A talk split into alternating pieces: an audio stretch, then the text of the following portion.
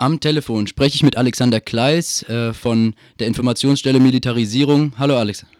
Hi. Immer wieder gibt es äh, Vorfälle von Rechtsextremismus in der Bundeswehr und vor allem in den Sondereinheiten. Wie erklären Sie die Attraktivität von so Spezialeinheiten der Bundeswehr für Rechtsextremisten?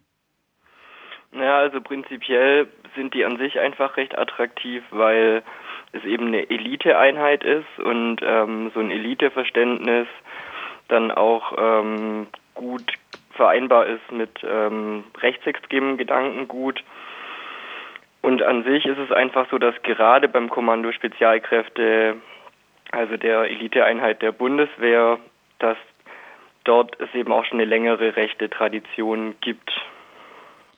Ähm, schon 1995 riefen die Braun dazu auf, dass junge Nazis in den Eliteeinheiten der Bundeswehr und Polizei äh, sich ausbilden lassen sollen. Inwiefern müssen wir uns Sorgen machen vor äh, rechtsextremen Kadern, die in der Bundeswehr ausgebildet werden? Ja, da müssen wir uns auf jeden Fall Sorgen machen. Also sowohl aufgrund jüngerer Ereignisse, aber auch, weil es da eben schon ganz lange äh, immer wieder Fälle gab.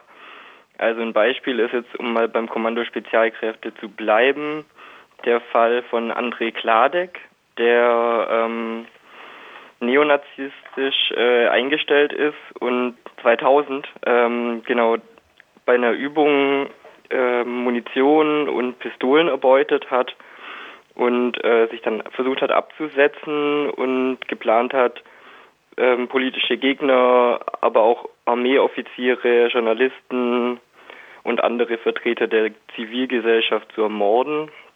Ähm, und im Endeffekt haben wir eine Kontinuität, dass es auch heute eben noch solche Fälle gibt und dass man dem anscheinend nicht Herr wird und eben gerade in den Spezialeinheiten auch immer wieder rechte Vorfälle ans Licht kommen.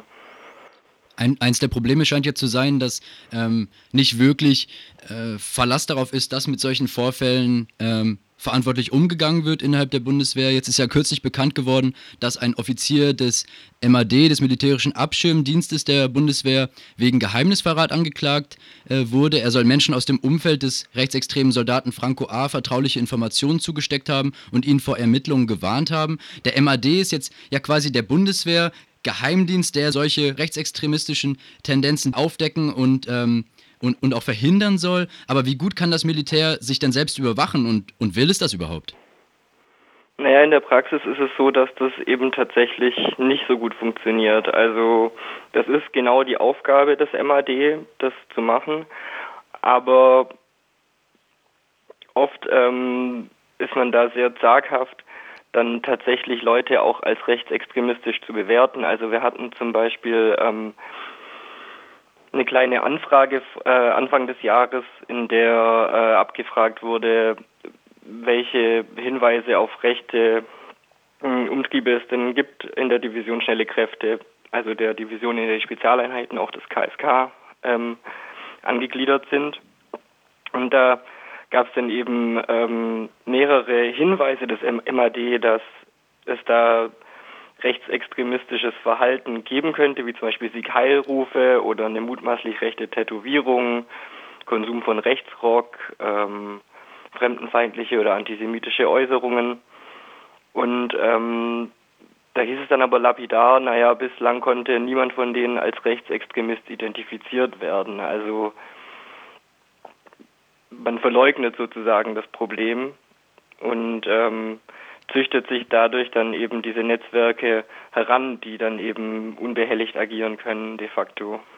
Du sprichst gerade von Netzwerken und auch gerade in dem aktuellen Fall äh, ist das ja ein großes Thema. Es wird von einem rechtsradikalen Netzwerk innerhalb der Eliteeinheiten äh, gesprochen, spekuliert, das sich auf einen sogenannten Tag X vorbereitet und äh, Listen unliebsamer PolitikerInnen anlegt und Waffen hortet und so weiter. Was hat es denn damit auf sich?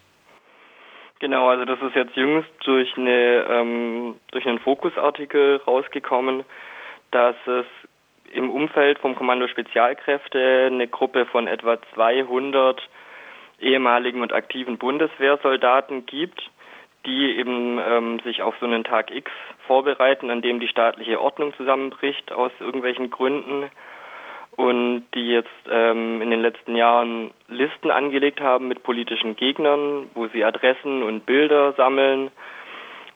Sie haben Lager angelegt mit Treibstoff, Waffen, Munition, Lebensmitteln und ähm, bereiten sich eben genau darauf vor. Ähm, und in genau diesem Fall war das jetzt eben auch die, ähm, so, dass dieser MAD-Oberstleutnant ähm, die gewarnt hat vor Razzien durch das BKA. Und äh, dieser MAD-Offizier war früher selbst Kämpfer bei der ähm, beim Kommando Spezialkräfte. Also das ist ein ganz tiefer Filz, der von außen auch ganz schwer zu durchblicken ist, weil das Kommando Spezialkräfte eben geheim agiert und ähm, der Schutz der Identitäten dieser Kämpfer einen sehr hohen Stellenwert hat. Also es ist auch ganz schwierig, parlamentarisch da eine Kontrolle zu gewährleisten.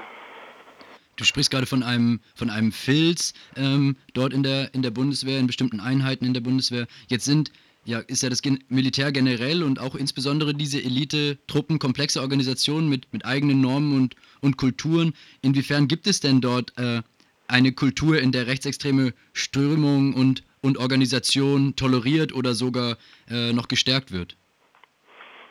Na, also es sind zum einen ganz strukturelle äh, Dinge, wie zum Beispiel ein sehr starkes Männlichkeitsideal, was gefördert wird ähm, und ähm, eine sehr starke Identifikation mit der eigenen Nation, die ja Armeen eigentlich grundsätzlich zugrunde liegt. Dann ist es eben aber auch so, dass in ähm, der KSK-Kaserne in Kalf, ähm, dass da bis 2017 nationalsozialistische Exponate ausgestellt waren, ähm, die dann eben auf eine gewisse Tradition schließen lassen. Also das waren eben Gemälde, Säbel, Tafelsilber, Pokale, ähm, Waffen, die ähm, aus der nationalsozialistischen Zeit gestammt haben, zum Teil, ähm, also ein Exponat hatte eben sogar eine Aufschrift Heil Hitler aus dem Jahr 1934 drauf. Und ähm, das war bis 2017 offiziell traditionsstiftend und sinnstiftend für diese Einheit. Also da wundert es einen dann auch nicht, dass, dass sich da ähm, Nazis pudelwohl fühlen. Ähm, und es gibt eben auch mehrere Fälle von von Führungspersonen im Kommando Spezialkräfte, die rechtsextrem sind. Also das bekannteste Beispiel ist da der ähm, Kommandeur Rein, äh, Reinhold Gün, Reinhard Günzel, ähm, der 2003 entlassen wurde, davor aber drei Jahre KSK-Kommandeur war, der sich damals auch schon antisemitisch geäußert hat und bis heute in rechtsextremen Kreisen verkehrt und Vorträge hält und ähm, ja, also zum Beispiel auch der ähm, Partei Pro NRW sehr nahe steht. Und na, das ist natürlich klar, dass es ähm, für Neonazis auch anziehend ist, ähm, sich dort ausbilden zu lassen äh, und dann ähm, eben dementsprechend ihr Wissen dann auch unter Umständen weiterzugeben an Rechtsterroristen. Nachdem letztes Jahr die Kenntnisse um, um Franco A. und andere äh, Fälle von Rechtsextremismus in der Bundeswehr äh, große Aufmerksamkeit bekommen haben in der Presse, hat Ursula von der Leyen, Bundesverteidigungsministerin, äh, letztes Jahr ähm, von einem falschen Korpsgeist, äh, von einem Haltungsproblem und von Führungsschwäche in der Bundeswehr gesprochen. Äh, schön und gut, dass die Ministerin das sagt, aber inwiefern hat das Ministerium Schritte eingeleitet, um rechtsextremen Strukturen und Kulturen in der Bundeswehr entgegenzuarbeiten? Inwiefern kann es das überhaupt? Naja, also da könnte man im Zeugnis sozusagen jetzt schreiben, hat sich bemüht. Ne? Also ähm, jetzt gerade im Fall von diesen ähm, Exponaten in der KSK-Kaserne, die wurden dann im Mai 2017 dann auch entfernt, äh, gerade im Zuge dessen.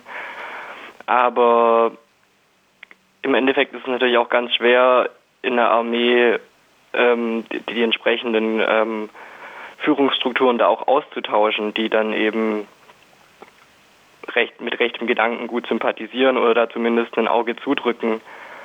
Auch weil eben, also man hat es ja auch gemerkt bei der ähm, Verfassung des neuen Traditionserlasses, dass es da unheimlich viel Gegenwind gab aus der Armee für Ursula von der Leyen und dass sie sich das sozusagen auch schwer leisten kann, da noch weiterzugehen.